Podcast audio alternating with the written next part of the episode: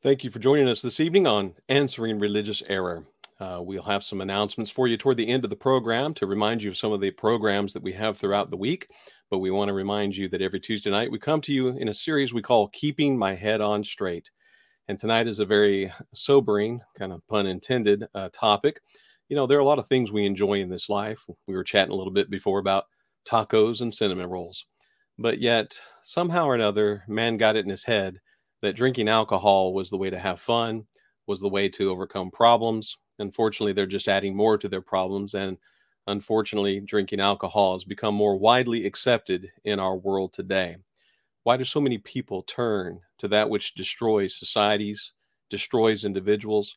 It ravages the home, it ruins marriages. Um, alcohol takes lives every single day, and we have to be warned against that. If that's not enough, then let's look at what the Bible has to say about the use of alcohol.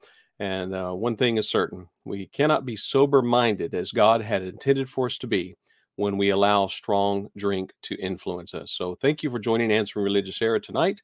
And uh, we appreciate any comments that you might have. Uh, and if you're watching on our YouTube channel or our Facebook page, go to the Answering Religious Error section and uh, you can comment uh, on the chat. Uh, also, if you're watching a shared page, uh, we appreciate all those who share our pages.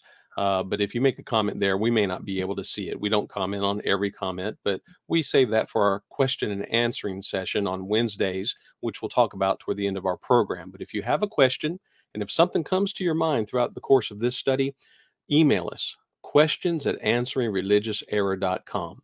And we'll put that in the queue to be able to study that a little bit further in our question and answering session every Wednesday at noon.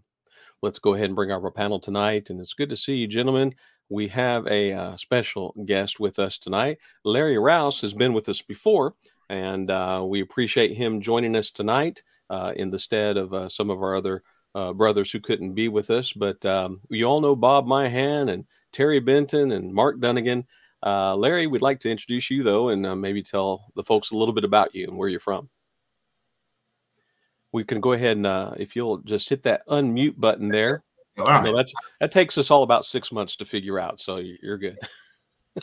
well, I'm uh, right now in preaching in Charlottesville, Virginia. Uh, I've been here a couple of years. We're being very aggressive in trying to reach others uh, in evangelism. I've preached uh, a good bit of my life, starting around 75, so you can do the math on that in different locations in Alabama and others. I've helped start churches in a couple of locations. Charlottesville is one of them. And uh, really love being involved with evangelism and working with folks, home studies, and the Lord is blessing us a lot of open doors here. Fantastic. And we like to always remind folks that uh, wherever you are in our country, or perhaps you're watching from overseas, uh, let us know where you are, and we'll be happy to find some brethren that are in your area or nearby uh, we'd be happy to talk to you through email or other other ways that we can communicate. Uh, but we'd be happy to point you in the right direction so you can find some uh, churches to be encouraged by. So uh, let's go ahead and get into our study this evening, Brother Mark Dunagan. Uh, if you'll start us off with a, uh, a, word of prayer to God and go ahead and lead us into our questions. Appreciate that. I, I sure will, Chris. Dear Lord, we are grateful to be alive. We're grateful that we have heard the gospel, that we are part of the church that is the product of your eternal and of eternal wisdom, and that we have heard the good news, and that we have found the narrow way and the truth. We pray that we would share it with others, that we would be honest with your word, and that we would develop into people of integrity and purity, and just seek, seek to be lights and have a good influence. And when we leave this life, that people would be sad that we're gone. In Jesus' name, amen.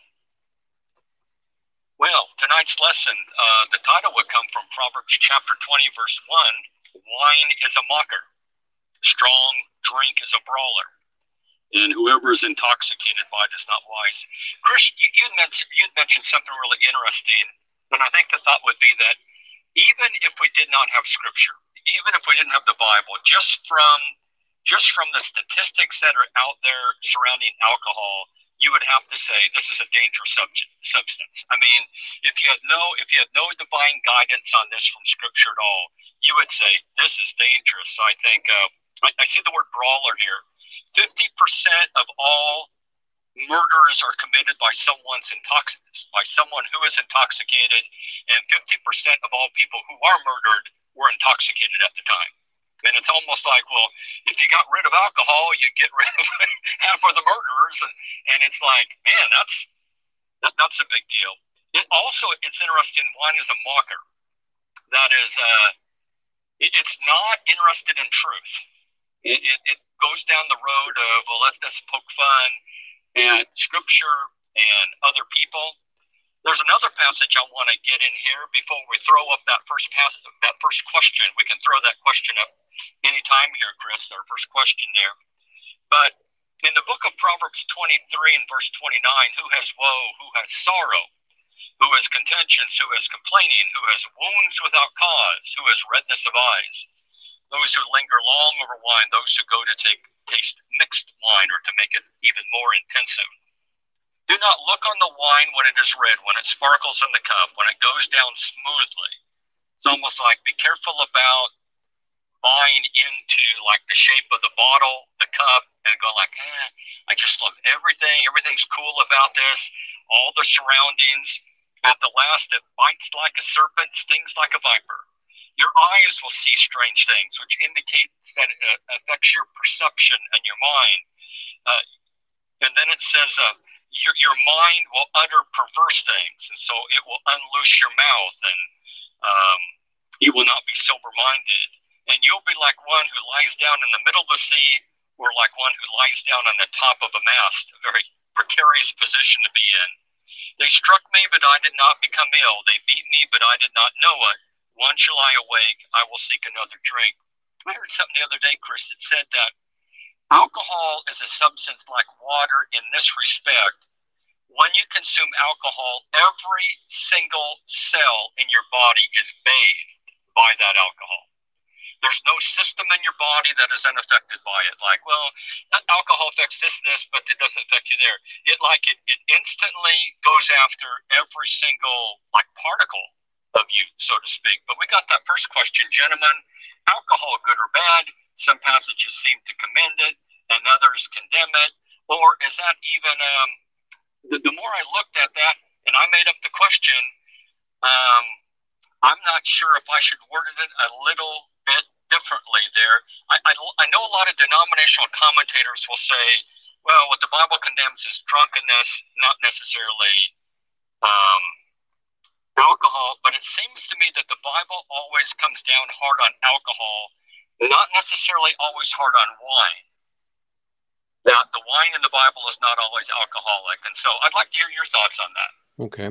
And before we do, Mark, uh, I want to make a suggestion. Um, uh, Brian, uh, who's producing the show behind the scenes, um, uh, would like maybe for you to uh, bow out video wise, and we'd like to bring you in through the phone because we're having a little difficulty hearing your voice. Uh, so, for the sake of the audience, uh, he'll give you a call in just a moment. We'll try to reorganize this so we can get a better audio from you. So, we'll see you in a moment. All right, guys. So, as we look at this question, um, good or bad? I mean, when you say we're going to preach on alcohol, sometimes somebody will say, well, for or against. We know the New Universal English Dictionary of uh, Words and of Arts and Sciences defines natural wine. It says that is such as it comes from the grape without any mixture or sophistication. And it is mentioned in Genesis 49, verse 11, uh, and Deuteronomy 32, verse 14, the, the blood of the grape.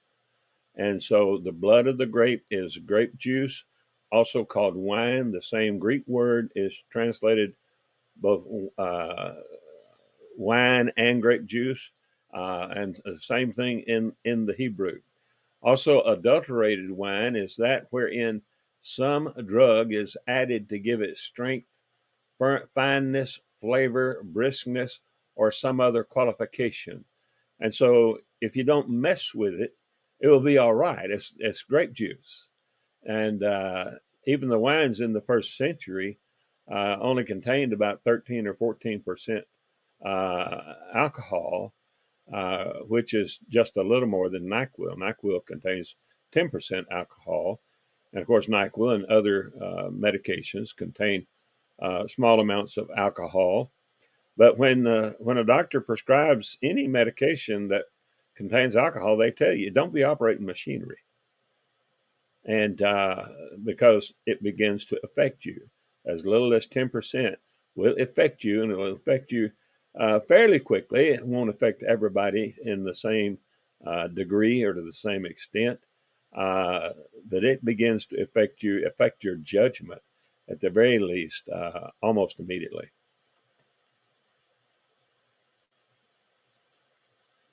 well, Terry, I think you might be muted. So okay, uh, yeah, start sorry. over. Sorry, here we go. All right, so uh, I, I'm looking at some passages that uh, that show us some dangers of it. Uh, some of those were mentioned in the book of Proverbs. Here's another one. And, and to answer the question, is alcohol good or bad? Uh, it depends on what you're using it for. And you can use it for a good reason and for a bad reason. So uh, it, it itself is neutral, it's you. Now, I'm looking at uh, Proverbs 31, and I want you to notice verse 4.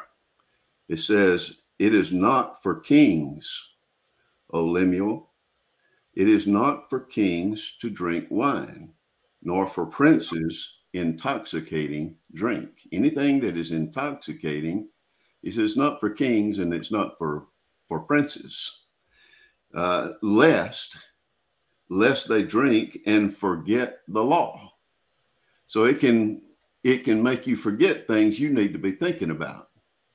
And so people who need to be in position of good judgment, kings and princes, people who are in high positions, need to be people who are clear-headed and and are uh, on top of things, especially in regard to God's law.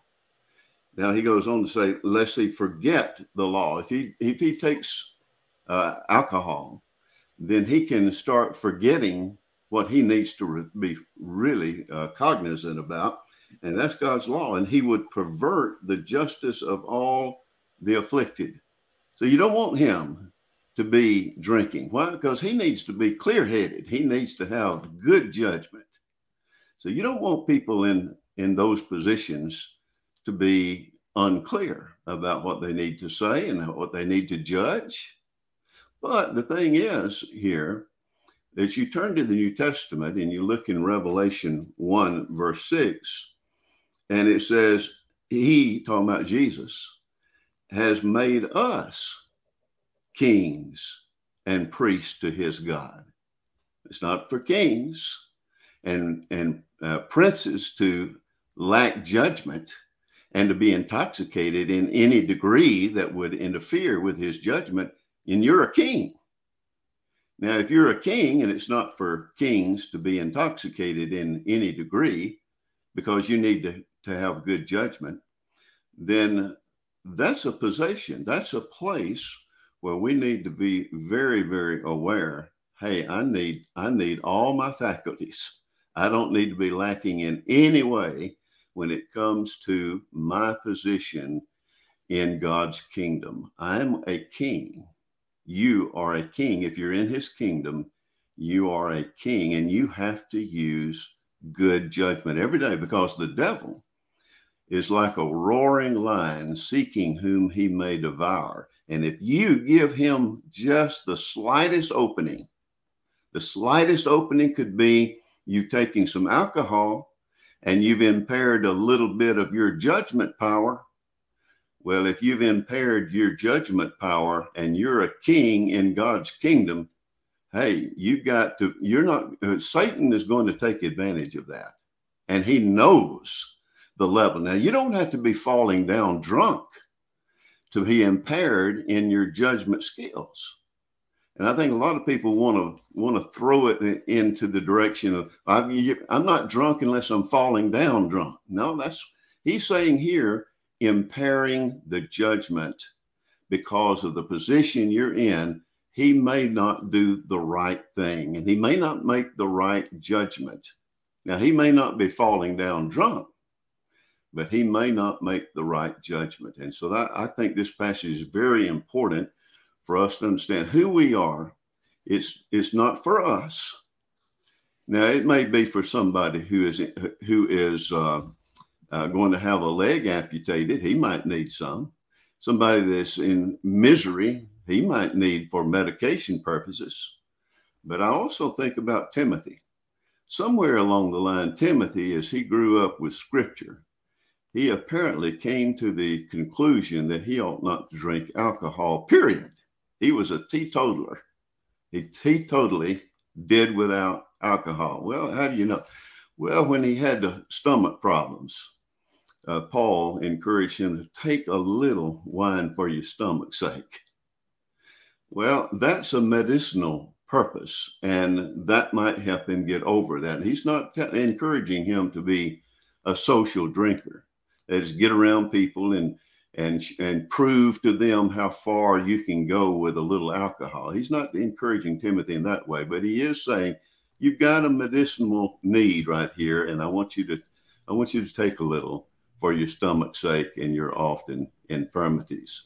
So uh, yes, he was told to drink it for his stomach's sake because they didn't have a lot of different medications in that time, and that was one of the uh, one of the th- uses that you could make, and that would be a good use in that time. But I'm afraid a lot of people take that and use that as an excuse to impair their judgment skills when they don't need to impair their judgment skills. Those are just a few of my thoughts. Those are good thoughts to uh, you know bring up, and um, like that question about Timothy, that that's certainly one we were wanting to cover tonight as well. Glad you approached that because you know in Scripture, uh, like you said, there were some. Are there some positive passages in regard to? Well, we'll just use the term wine. Bob addressed the the proper meaning of wine and how it was used in Scripture. It didn't always mean alcoholic content. Uh, so you can't just throw out there, well, Jesus turned water into wine um, or even the example of Timothy. It's not stated there that the wine that he took for his stomach was even alcoholic in nature. I remember years ago, and this is secular, of course, but many of you remember Paul Harvey. He did a uh, he did a whole speech on the benefits of red grape juice, and he believed that this was the kind of wine, if you will, that was used uh, for antioxidants for stomach. I remember uh, when my children were very little, we gave them uh, white grape juice rather than apple juice because it was easier on the stomach and the digestive system. There are health benefits to the juice, the wine, the oinos, the Greek word uh, meaning that which is from the cluster or the grape, the freshly pressed um, uh, pressed wine. And uh, there's a lot of scientific ways that you could look at it as well, but um, I'll just sum it up by saying, in the term wine, uh, when you look at the context and how it was used, yes, we will use the term medicinal, but we have medicines today that will take care of uh, of many of those problems uh, that, that we do have. Um, you find the term wine or the fruit of the vine used in regard to the Lord's Supper. And by no means do we believe that it was alcoholic. There are some that will teach that. Um, there were uh, those that had vineyards for their fields, their livelihood, for that grape, for the grape juice. Um, that did not justify running a what do you call those things? Uh, boozery? what is that? Brewery. yeah. I'm sorry, I'm not up on my alcoholic uh, terminology, but um, e- even the common use, you know, um, in regard to uh, the apostles being accused of being drunk in Acts chapter 2, uh, being the third hour of the day, which was like nine o'clock in the morning. You had had to drink a whole lot of uh, grape juice in order to get even a little bit inebriated. But the point that Terry was making centers around the term being impaired. What is it? You know, when you're, let's say you're driving recklessly or whatever, a cop will stop you and he'll ask you, Have you been drinking? And oftentimes the people say, oh, I've only had one, you know, one or two drinks. Well, that's one or two too many to be behind the wheel, you know, um, with the rest of us out there. And uh, those are the famous words, you know, famous last words that many people say, you know, before they end up in the, um, well, the funeral uh, kind of thing. Uh, but Larry, uh, do you have any thoughts before we continue? And then I'd like to talk about a couple of comments some of our uh, listeners are are putting out there. Sure. Um, I, for a while, for 11 years, preached in Auburn, Alabama. We had well over 100 college students commonly in the congregation about each semester. And one of the statistics would be that those who finish college, maybe 90% drink, 95. It was a pretty high percentage. It was a great, great battle to go against the majority like that. And so the first thing I would just talk to people about, do you really, are you a believer in Christ? Do you believe in his word and his wisdom? And then you can go to some verses that would show you the connection to alcohol and one's losing their salvation, one losing their mind. Uh, you can take uh, Galatians 5, for instance, the works of the flesh. And actually, so many of these works of the flesh really relate to one another, even though there's some individual categories. They really do connect. But, but for instance, in verse 21, it talks about envy, murders, drunkenness, revelries, and the like, of which I tell you beforehand, just as I told you in times past, that those who practice these things will not inherit the kingdom of God. Uh, and so people to debate, well, what's this mean? What's the details? Is it drunkenness and not alcohol? But let me just you something. This is connected our salvation. And from a practical standpoint, if you talk with older Christians who have some years behind them, they will tell you what I'm about to tell you there's no greater problem in the Lord's church today in terms of drugs than alcohol.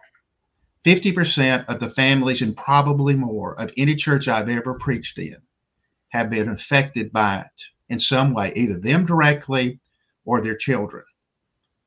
And when you see a problem like that and you just kind of glibly, yeah, oh, well, I'm just warning you, you're not being very wise. And um, I can give you a whole lot of reasons, uh, but other verses. Just first off, start with verses and look at these verses and say, okay, I don't want to be found in the wrong side of this. First Peter 4, verses 3 through 5. For we have spent enough of our past lifetime in doing the will of the Gentiles. When we walked in lewdness, lust, notice, drunkenness, revelries, drinking parties, and abominable idolatries in regard to these things, it is strange that you do not run with them in the slain flood of dissipation, speaking evil of you. They will give an account to him who is ready to judge the living and dead. Again, wisdom. Alcohol is often demanded in a lot of relationships. And if you do not partake of alcohol, there are going to be relationships denied you. There can be jobs denied you that alcohol it, it, it does a lot of things to us physically, but also socially and what is accepted socially. Uh, there, there are other angles to this. It's like drug abuse. Drug abuse, alcohol is another form of drug abuse, but there's just so many things from a wisdom standpoint. You begin to look at this. Oftentimes, in fighting alcohol, it's not just alcohol. It may be your own bitterness and past and depression, and you you kind of self medicating. It may be the desire to have certain relationships. You don't drink, you may not have those relationships. There's just so many aspects of the binding nature, the addictive nature, the uh, enslavement that alcohol can bring. One last point, and I know it's been made, but I talk with young people and they look at these verses, oh, it's just strong drink is condemned. Well, okay, let's talk about that.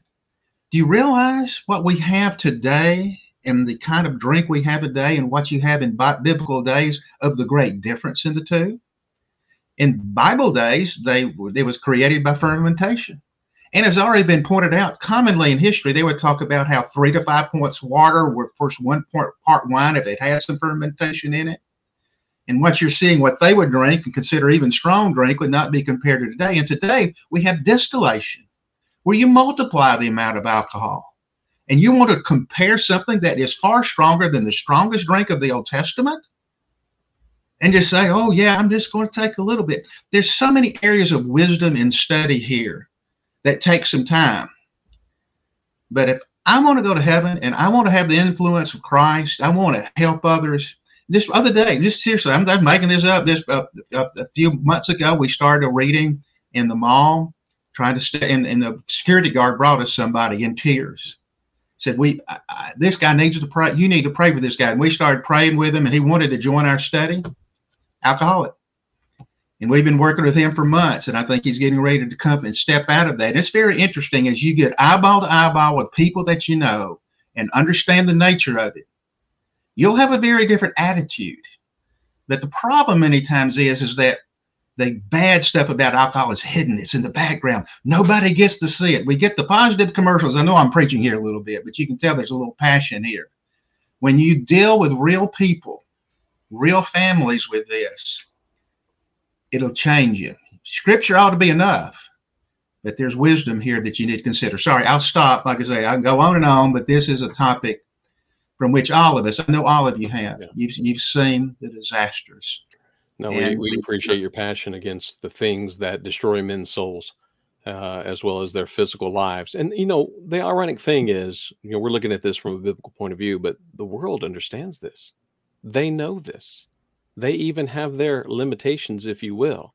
I, I taught jail studies for 15 years, and so many of those people were in and out of jail because of alcohol, drugs, the things that impair you. Certainly, this subject uh, can stretch, you know, farther into other areas. Like I said, the use of drugs, anything that impairs the mind. And uh, like the brethren said earlier, there, there are things on the side of the medicine bottles that will tell you when you don't uh, drive, when you don't, uh, you know, do things that will impair your judgment about things. But you know, there are some uh, practical questions that folks are asking. Uh, uh, we have a viewer tonight asking the question Is it okay to cook with alcohol? I love cooking with red wine and marsala. And, um, you know, my simple answer to this is when you cook with these particular things, the alcoholic content, as I understand it, does dissipate. Um, so I don't believe that you will, um, you know, uh, receive any kind of impairment from that.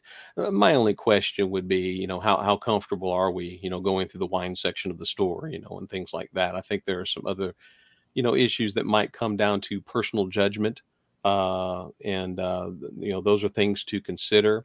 Uh, you certainly don't want to undercook things to cause somebody to, because oh, is it Hosea that teaches that uh, to cause, uh, you know, a brother to you know become intoxicated is a sin uh, which ironically is not what jesus did. He didn't create intoxicating wine to cause his fellow brethren to uh, be drunk and, and to sin. Uh, that would have been a sin him, uh, uh, of himself because he kept the old law. Uh, y'all have any quick comments about that particular point? Mark good to see you back can you give us a little test run on your voice yeah how am i sounding Oh, much better. better. Yeah, a lot better. better. Yeah. Okay. You know, I, I, think a lot of times it seems also, Chris, that the cooking wines, some of the cooking wines are not necessarily wines that you would drink. And I mean that there is an option there that you can you can use okay. some cooking wines that are not in the wine section. I think they're often like in the vinegar section is is is, is where they're at. I was impressed though, Chris, by Proverbs 23. Just do not look don't look on the wine when it's red, when it sparkles in the cup. You know, some people might say, uh, uh, uh oh, I think the good point is often made that no one knows who's going to be an alcoholic, right? You, I mean, from your first drink. And to, to me, the, the proverb writer is saying, like, hey, don't even go there. But it's also like if you're someone who is very fascinated by the way it looks, if you like the, the shape of the bottle, if if you're you're kind of fixated on that that that that bit of perspiration coming down the side of the cold beer bottle. And if you like the things associated with it, the little cocktail cart and the, the the the mixer thing that you mix drinks with and the cool little bottle openers and all that type of stuff. And and the neon beer signs okay? Just that whole and and when i was in, when i was not a christian that stuff really captivated me like man is that is that cool I think the proverb writer is saying, you're an easy mark for Satan.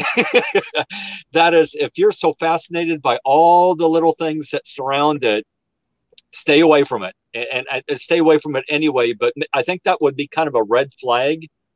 Um, you know, you start getting you, you start getting drawn in by all the like the advertisement that goes with it and and how it's sold Um, and and then there was um, Chris. There was another passage in Proverbs 31. I thought that was neat. Um, it, the mother of King Lemuel says in verse four, "It is not for kings to drink wine, nor for rulers to desire strong drink, for they will drink and forget what is decreed, and pervert the rights of all the afflicted." I, I think we live in a culture that says well, when I was in Napa, you could see this. Wine is for sophisticated, smart people. And I think King Lemuel's mom would say, no, no, no, it's not. If you have responsibility and a lot of authority, um, no, it's not. I mean, it's it's a definite danger there. I just thought it's interesting the way that she speaks to, because I think a lot of people would say, like, well, in the ancient world, the kings, it was about banquets and things like that. And this mother says, but that's what the way kings of the world do it. A godly king doesn't do it that way. Those are my thoughts, Chris. Okay. Let me add a couple more comments, and uh, then Bob has a comment. Um, uh, some of our listening audience again is making some very good points tonight. Uh, fermentation is a poison. I like that ex- expression there. Uh, hence the term intoxication. It is the juice of the grape that is beneficial to one's health. Uh, and we made mention of that just a few moments ago. And here's a here's a really good take on um, on the example of, of what we're setting. Um, this one says, thinking about our Christian example reminds me of Matthew 18, 6. But whoever causes one of these little ones who believe in me to stumble, it is better for him that a heavy millstone be hung around his neck and that he be drowned in the depth of the sea. Again, you know, Chris, on that one point, can I interrupt on that? What last sure. comment? Sure. Um, when I was a brand new Christian and I, had been drinking before I became a Christian and, you know, getting drunk every night. And I was newly baptized and a member of the church where I was at said, you know, there's a Sakulo restaurant downtown. If you go in there at a certain hour, you can get like a cocktail for, and if I, if I had bought into that, Chris, I would have never become a preacher and I would not be on the show today. So yeah, um, Great point by Anthony. Great point. Absolutely. In fact, I, a dear preacher friend of mine who's uh, passed away a couple years ago used to say, "You know, I never took a drink," and he said the reason why, and, and initially, is that uh, one he saw it in his family as a child, uh, much like the writer of this question's pointed out. Uh, as a child, he saw an uncle who destroyed his life with drink. Um, and he said, I never took that first drink because I'm afraid I might have liked it. And I thought, wow, that that's powerful right there. And because how many people do things just because they like it? You know, find something else to like. Um, and uh, getting back to the point of Matthew 18, verse 6, how many children out there are being affected, you know, by even the casual use of alcohol in a person's home? When I go to my friends' homes, I don't have to worry about there being alcohol in the fridge or worried about hiding something from the kids. Um, I went into a home of an individual one time and he had a little baby walking across the couch and the little baby brings something to me and hands it to me. And it's the, it's the top of a bottle, a, a beer bottle, you know, with the name imprinted on it. And I just looked at it and said, hmm, you know, and, uh, you know, it, it was very sad that, here was a little person that was just going to be influenced throughout all of her life. And, you know, the old idea is you've got to wait till you're 21 thing. Well, you know, people joke about giving alcohol to their children all the time. They do their children a great disservice and injustice, and they don't grow up knowing any better. And then we come along and we teach and we show all the Bible verses that talk about all the bad things about alcohol. And they look at us as being very one sided. But you know, there's more scripture condemning the use of alcohol and the drinking of alcohol than there is on the subject of lying, adultery, swearing, cheating, hypocrisy, plot, pride, blasphemy. And um, when you look at how many verses, how many pages of scripture that you can look at, why do we try to pick out one, one to try to justify something we want to do? And I'd have to ask you this why do you want to do it? Um, I've smelled people. I smelled people's breath who, who'd been drinking. It is not pleasant. I've seen people throw up on themselves. I'm sorry if that's hard for some people to hear, but uh, that's the where it leads to. And as we've already pointed out in this program, it will lead to sexual immorality. It leads to immodesty. It leads to a, a, lack of senses. You know, forget having a good job. And, um, you know, there are many other things that we could personally complain about. But, Bob, you had a comment, and I've put you on hold for quite a while. So go ahead and let it rip there. Sorry, brother. That's, that's the story of my life, Chris. Uh, you know, getting back to look not on the wine when it sparkles in a cup. Uh, think about Eve looking at that fruit of the tree of the knowledge of good and evil. It looked delicious, pleasant to look at. And I don't know. I, am thinking if she hadn't even looked at it, maybe she would not have eaten it. Uh, and so, yeah, we don't need to be looking at things that are that are forbidden, and uh, and fermented and and the point that one one of the uh, listeners mentioned intoxication it has the word toxic in there i just wanted to point that out for any that might have missed it. Uh, alcohol is toxic and that's where the poison comes in. Anything that is toxic uh, or a toxin you don't you don't want to drink that. And so you're just asking for trouble. Chris, mm-hmm. I'm just impressed by there's a passage in First Peter five that talks about Satan roars, uh, Satan prowls about like a, a lion seeking someone to devour. And the last thing, the last thing I need to be is not to have my wits all about me. I mean, I'm, I'm I've got this spiritual enemy that's trying to take me down at any moment, who is also who also has schemes. Second Corinthians chapter two and verse eleven, the schemes of the devil. And so he has a strategy. And so he's been studying me and you. He's been studying all of us. And like, okay, where's the weak link? And how can I trip them up? And how can I discourage them? And how can I take them unawares? And so I have a hard enough time resisting Satan when I'm sober. okay not being sober is not going to be helpful. Okay. I mean, the full armor of God, the helmet of salvation, and the sword of the Spirit, and the shield of faith. I need it's it's a I guess Chris it's the same thing of you've got no time to waste in life number 1 and you've got really no time not to have your wits about you and so be very careful about thinking well you know, tonight or in this opportunity, I don't have to be fully aware of what's going on in life. Wrong answer. Wrong answer. And back in Proverbs uh, 23, that your, your mind will utter perverse things. How easily your tongue is loosed.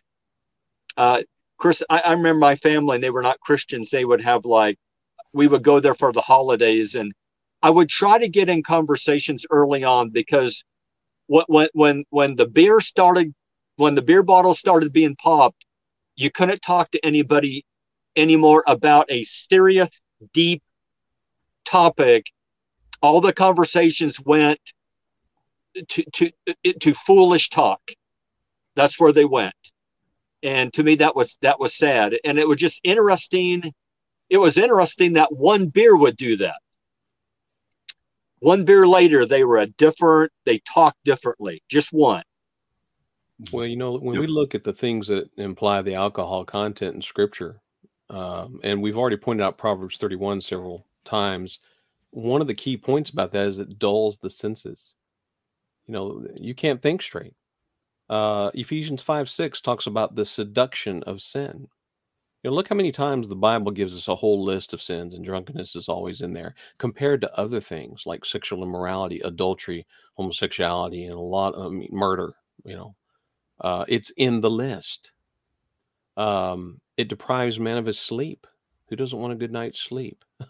um, and of course, Proverbs 31 it says that you know we forsake judgment, we forsake good sense to make good, uh, you know, positive uh, decisions in our life.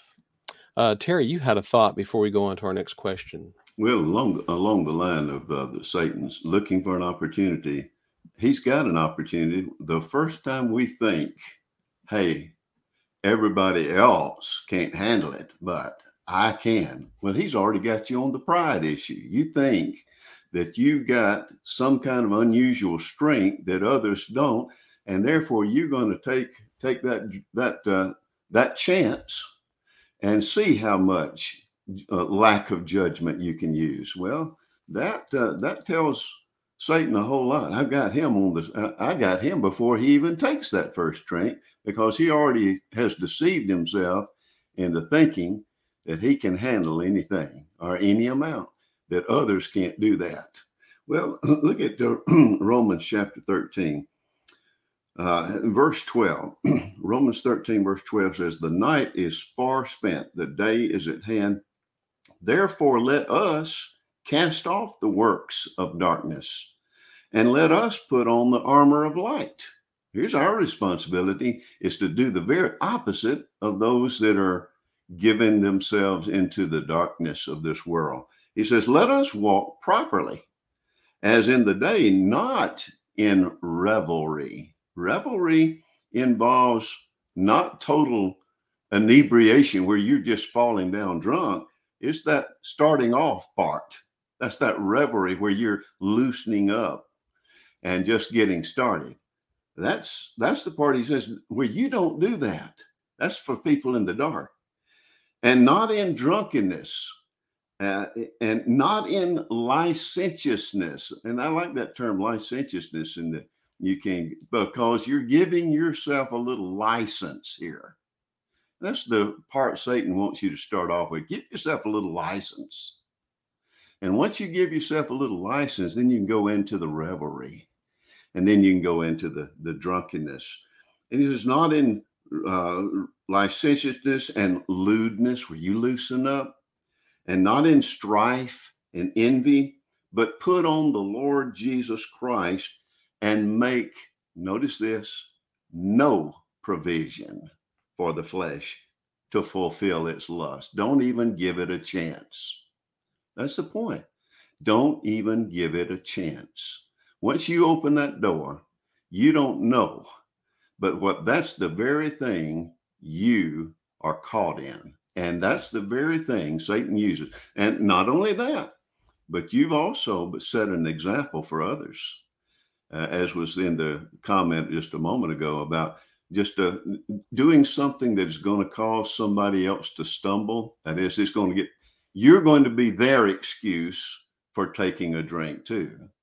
And they're going to, if he can do it, then I can do it. Mm-hmm. Uh, that's the that's the deception that Satan brings to the table. He is looking for you to say, "I can handle it." Once you say that, you are you are right in his. You've played right into his hands, and you've made provision.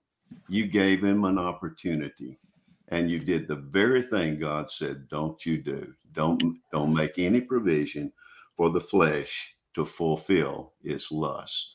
So think about that and think about the influence on others when you're thinking I can handle it. You played right into Satan's hands. Exactly. Larry, you had a comment. When I was in high school, I was not a Christian, and therefore there was social pressure to be a good old boy and to go out and do what boys supposed to do and really I'm speaking from a worldly standpoint. And so I went out one night intentionally to get drunk and went with a group of people that wanted to help me do that.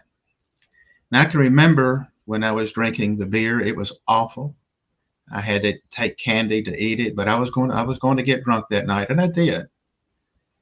And I'll never forget first off you talk about foolishness, uh, crazy things that did, but I'll never forget toward the end of that the people that wanted to go out with me, they started swapping drugs with others.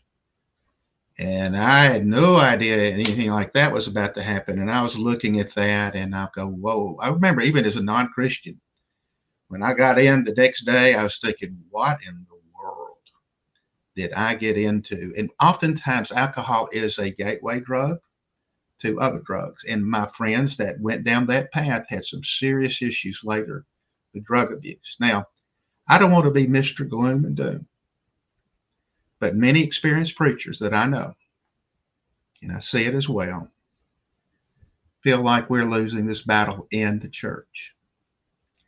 We're not getting teaching. There are many people that they may not say it, but they want to go ahead and are getting pulled down this path. I hope I'm wrong. But I'm going to share a real story with you. It breaks my heart. I, again, you're talking about passion. I preached at the congregation for seven years, and they evidently brought in a man that later was going down the progressive path of churches. Later divided that church. They started a church in Birmingham. And it wasn't long till I was hearing that they would have church get togethers, and on the emails for the church, you would have BYOB bring your own beer. And I'll never forget uh, when I was holding a meeting after that division occurred, and there was a parent came to me and said, Look, one of my children was at the preacher's house, and they asked him, Have you ever drunk alcohol? No. Would you like to? And they introduced in some of their meetings alcohol to young people in the preacher's house. And it gets worse as you follow people who knew members there, which I knew, you could start seeing there were alcohol issues. Some of the prominent members would be at a wedding and the wife would be drunk and people would see that, but even worse. I wish this wasn't true. But one of the young men that I taught and that was friends with my children, alcohol had run, run in their family alcoholism. The father was not into alcohol, but he became an alcoholic. And a little over two years ago, he was found dead. And again, you don't play with this. And there was this progressive attitude the Bible doesn't condemn taking a drink, and, the, and they gloried in it. They really gloried that they weren't like these conservative brethren. So, again, I will, I'll stop there. But when you have some experience with this and see what it does, you don't touch it. Um, and I could go on and on, you, but, but anyway, but it, it's a great battle. And brethren, where we're at, we need to be sure we're teaching this. The culture's got all the all the, the microphones, but we need to make sure the ones we are we're teaching it. But again, get ready. What your own brethren will react to as you try to kindly help them to see what the Bible says. And that's one of the problems is people are trying to find a human reason as to why not do it you know, even the scriptures talk about sin being a pleasurable thing. For instance, you know, Moses, he did not enjoy the passing pleasures of sin and rather went and suffered with his people.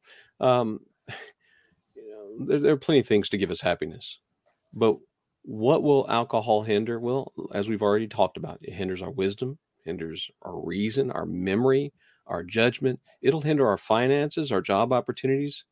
Um, hinders our sleep, it hinders our relationships. It's destroyed many marriages, it's destroyed many families. But let's not forget the number one reason. You might say, Hey, I've got a great family, got a great job.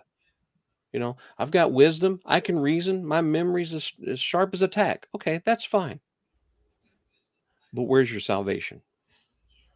Ultimately, that's what we're talking about tonight. Because drinking alcohol will hinder your salvation and your relationship with God. So I don't care whether you can handle a drink. We're not saying that you're always going to get flat out drunk. That's not the point. It's an argument that we use, sure. But you know what? That's not the point. The point is you need to do what's right in the sight of God and listen to God's advice, what Jesus himself said, and what's taught to his church over and over and over again. You want to be a part of that body? Then drinking alcohol is not a way to do it. And there's no way to justify it. We only have a few minutes left of the program tonight. And even though we have a series of questions, there a lot of them have kind of been covered and, and answered in various ways. How, how do you want to proceed, Mark, uh, in wrapping up some of our thoughts tonight? Well, first of all, great to be on the show. Uh, great to have Larry on the show with us tonight. I think I ran into your son, I think maybe Harrisburg, maybe Pennsylvania. Uh, and so it's a really neat connection there. A, a, a, really great point, though, that he made, Chris, is that in a number of places, in a number of places, yeah, this battle's being lost. And it, it typically, congregations that do not adhere to the scripture, they start getting loose on this issue and that issue. And social drinking shows up and Chris, you're right. uh, note a number of Christians, young Christians that got involved in this and the marriage did not last. Uh, because, because you cannot continue to treat the other person as you should and, uh, and, and talk to them as you should and respect them as you should when alcohol enters the picture.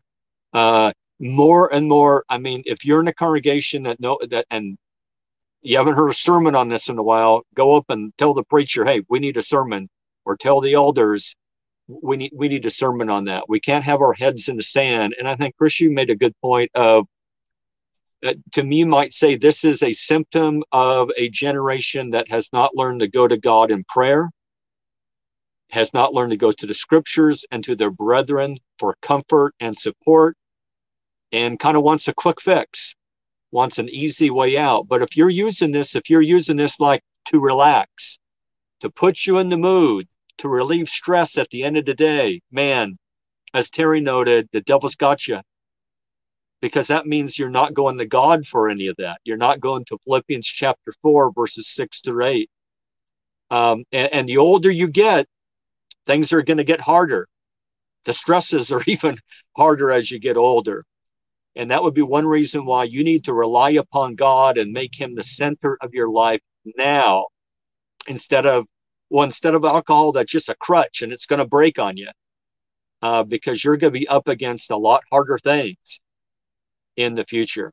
I think we've had some excellent comments on the program tonight chris and i appreciate everyone being here. And i know not the most popular topic in our world but you know what? We don't care what the world says uh, we're in the truth. And Chris, I, I, was I preached for a congregation this weekend, and I went out and I heard a I heard a young lady say, "I'm a book, chapter, and verse type of girl. I don't need no fluff." Okay, we need more members of the church like that. Those are my thoughts. You know, I want to say one more thing, Chris. Uh, sometimes the argument is made on the qualifications of elders and deacons that an elder is not to be addicted to wine, but a deacon is not to be addicted to much wine. And the implication, wrong implication, is made that, well, a king can be uh, addicted to wine, just can't be addicted to much wine. But in James chapter 1 and verse 21, James says, Therefore lay aside all filthiness and overflow of wickedness. So you got to lay aside all all, all uh, filthiness, but you only lay aside overflow of, uh, of wickedness or abundance of wickedness. So a little bit of wickedness is all right uh, by that same uh, same reasoning. But uh, both both those phrases in First Timothy chapter three, with reference to the elder and the deacon, mean addicted, not addicted to wine. And we had uh, a uh, viewer make an excellent comment. I think along the same lines as far as the we'll just use the word moderation here.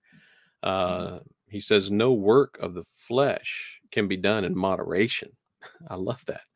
Uh, but for some reason, drunkenness can supposedly be done in moderation in the minds of some. There is no middle ground between sobriety and drunkenness. Now, here's what God wants us to do. All right. First Thessalonians chapter 5, verses 6 through 8 is the scripture reference that he gives here. And uh, I'm just going to oh, back up to verse 5. That's it. Therefore, let us not sleep as others do, but let us watch and be sober. I began this program tonight with the statement How can we be sober minded as God intended us to be if we give ourselves over to alcoholic drink? He goes on in verse 7 to say, For those who sleep, sleep at night. Those who get drunk are drunk at night. And this is, by the way, this is not an endorsement of that. Paul the Apostle isn't writing to the Thessalonians saying, Well, as long as it's night, it's okay. As long as you're in the privacy of your own home, it's okay. This is the problem and a term that that we haven't really addressed hard tonight, but the term that I hear among a lot of so-called Christians is that well, social drinking is okay. Well, again, I don't see where you see that in scripture. Verse 8 goes on to say, But let us who are of the day. When are we to be of the day? All day and all night, every day. This is the way we are to live our lives, not just when we show up in a church building. Anyway, continuing on, be sober, putting on the breastplate of faith and love, and as a helmet, the hope of salvation. Uh, God appointed us to those good things, the good things. And that's what we need to have fully. And if we are practicing adding to our faith, like uh, Peter says in Second Peter chapter one, then we're not wasting time stumbling because we're not practicing uh, the virtues of faith. And that's what you need to add to your life. And don't do anything for God in moderation. Give Him your all be a living sacrifice. How can you do that when you're dabbling in the world? You sit down to a good meal, and what do you do? You pray to God and you thank Him for your blessings. Have you ever prayed to God and thank Him for the overflow of alcohol that you have in your home? you know, uh, we've got to be very careful with things like that. Uh, our brother Richard says, uh, How many alcoholics have said they wish they never took their first drink? I think we all could share stories of, of people and their regrets, people and their regrets. I've um, I've attended Alcoholics Anonymous meetings before to get a little experience, and uh, was welcome. Um, uh, even though it wasn't an issue that I had, uh, I was there to encourage others, and they all had the same similar stories. And this is one key phrase: they wish they had never taken that first drink. Again, uh, Richard says um, Christians are watchmen. How many guards are allowed to drink on the job. And we are to be watchmen of our souls every single day. Any last comments then, brethren, before we uh, wrap up our program tonight? I've got one. Uh, uh, Ephesians chapter 5 contrasts drunkenness with being filled with the Spirit. It says, let's walk circumspectly. That is, you look all the way around and see and evaluate things very carefully now, don't be as fools, but be as wise, taking full advantage of the time because the days are evil. So be aware of what's around you. And therefore, do not be unwise, but understand what the will of the Lord is. And do not be drunk with wine. Do not be drunk. And, and the, uh, the idea there is don't even begin to be drunk with wine. Don't start it. But in contrast to that, yeah. Here's something you can do. Put your mind on these things. And if you do this, you don't want that. I, you know, if you're filled with the Spirit, he says, but be filled with the Spirit. I, I don't have any use for for drunkenness or even beginning to be drunk. So he says here, be filled with the Spirit. Well, how do you do that? Well, speak to one another in psalms and hymns and spiritual songs, singing and making melody in your heart. Now, that's a good use of your mind a very good use of your time and a good use of being circumspectly about who you're influencing and who comes under your influence. Do you want them to be influenced by you because you're drinking alcohol? What good is going to come out of that? Or do you want them to be influenced by you because you're thinking of spiritual things, you're speaking and making, singing and making melody in your heart? Now that's that's worth something there. He says uh, the other way dissipates is involved in dissipating your moral standards, but this way is strengthening your moral standards. So, do you want to strengthen your moral standards or do you want to dissipate those things? Alcohol dissipates your moral standards. Being filled with the Spirit strengthens them. And so that's the contrast I think we need to emphasize tonight. Get your head on straight. Uh, which way do you want to go? The way of drunkenness that dissipates your moral standards, or the way of being filled with the Spirit? And I think the fruit of the Spirit will give you the kind of life of peace and joy and all of the good things of life. Those will be yours. You're not going to miss anything if you're filled with the Spirit. I got to pick on Bob a little bit. He made a little joke behind the scenes here. We need the Spirit, not the spirits. I love that. Larry, you had another comment. There are some legitimate arguments that we just didn't have time to consider that really takes a lot of time to weigh on individual verses. And there's we could maybe provide some links after the study for people to look at. I know Jim Deason hosted a group of preachers several years ago in Cullman, and they do this annually. I forget what it's called. Tremendous resources, and I think that's still online. I would recommend if you wanted to go to the University Church of Christ in Auburn to their website and look at an old meeting that Steve Klein did. K L E I N. He did a lesson on alcohol that's one of the most powerful I've ever heard. PowerPoint files. And so maybe that resource could be provided later for this program for people if you want to get a deeper study. Because there'll be some people say, I've got a legitimate argument. You haven't addressed it. And I realize that. This is just one show. But those things can be addressed. And uh, and but do some more study. Be serious about it. If you're serious about it, um, I feel very confident with the position you take in time. Excellent. And if uh, we're talking about other resources too, um, I recently acquired a book written by our own brother, Jared Jacobs. He was on the program last Wednesday. And uh, you can order this book called Wine. Uh, he covers a lot of things that we did discuss tonight. He even has some statistics in there about alcoholic content. It's a it's a very easy read. Uh, and uh, this you need to add to your libraries. You can get it on Amazon or or actually order from Jared himself. Uh, you can find him on Facebook. Um, he's up at the Caneyville, uh, Kentucky. But uh, look up wine. Um, I use uh, the Amazon uh, service and Alexa, and when I ordered it, um, it always likes to let me know uh, when I have deliveries coming to my house. And one day I'm sitting here, and all of a sudden Alexa says, uh, "Wine has been delivered to your door," and I'm just like, "What?" and I was talking about this book.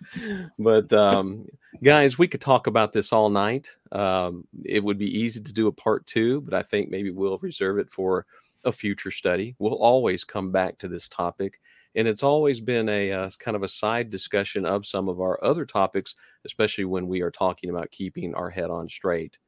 Uh, Mark, it's good to be with you tonight. Thank you for uh, putting together this study. Any last comments before uh, we we finish up? Okay. Well, we look forward to seeing you all next time around. Larry, thank you for spending some time with us tonight and uh, joining us again. And Bob, of course, thank you. And Terry for being a regular. And uh, so we will see you guys next time around. Don't forget that uh, we come to you every Tuesday night, if the Lord wills, on our Keeping Our Head on Straight series as we approach different topics each and every week, much like this. And uh, so we are excited about the enthusiasm that many of you viewers are showing and asking questions. Some of them carry over into our question and answer session every Wednesday at noon. So we hope that you'll join us for the live Bible Q&A every Wednesday at noon Eastern Standard Time uh, right here on Facebook and YouTube. So if you have a question, just email us questions at answeringreligiouserror.com and uh, we'll put your questions in the queue so that you can uh, have those answered and be part of that discussion as well in future studies. But backing up throughout the week, we also uh, want to mention some other studies going on. As Brother Bob Myhan, who's just with us, has his own study called Bob's Bible Basics every Monday night at 8 p.m. Eastern Standard Time. And then on Thursday evenings, uh, there's a study for women by women called Older Women Likewise. And so you ladies will find great encouragement uh, listening to these women of faith. But remember, every weekday, every weekday, you can start your day with the daily answer. Uh, you've heard Brother Mark Dunagan with us tonight. Uh, you'll hear some good audio uh, when uh, he hosts this podcast, bringing perspectives of his life, interesting stories from his childhood, all making a biblical connection uh, so that you can learn to be encouraged through God's word and look at what life truly means through the eyes uh, of a Christian man and the experiences that he's had in this life. Sometimes they're just, uh, you know, just good old basic Bible studies, and other times uh, he may share a story with us. Every day you're going to get a little something different. Uh, so tune in every day, Monday through Friday. Uh, we drop those about 5 a.m., uh, but you can listen to them at any point throughout the day. In fact, as soon as we finish this study, you can go right over, bring up your favorite podcast platform, and ask for the daily answer. That being said, we also have these programs in podcast form. So if you want to go back and listen to some of the things we've already talked about on our Tuesday night study or our Wednesday study, uh, you just bring up uh, Answering Religious Error on your favorite podcast platform, and we'll be right there to listen to for your convenience. Well, it's been great being with you all tonight. Thank you for your interest, and we look forward to seeing you next time on Answering Religious Error.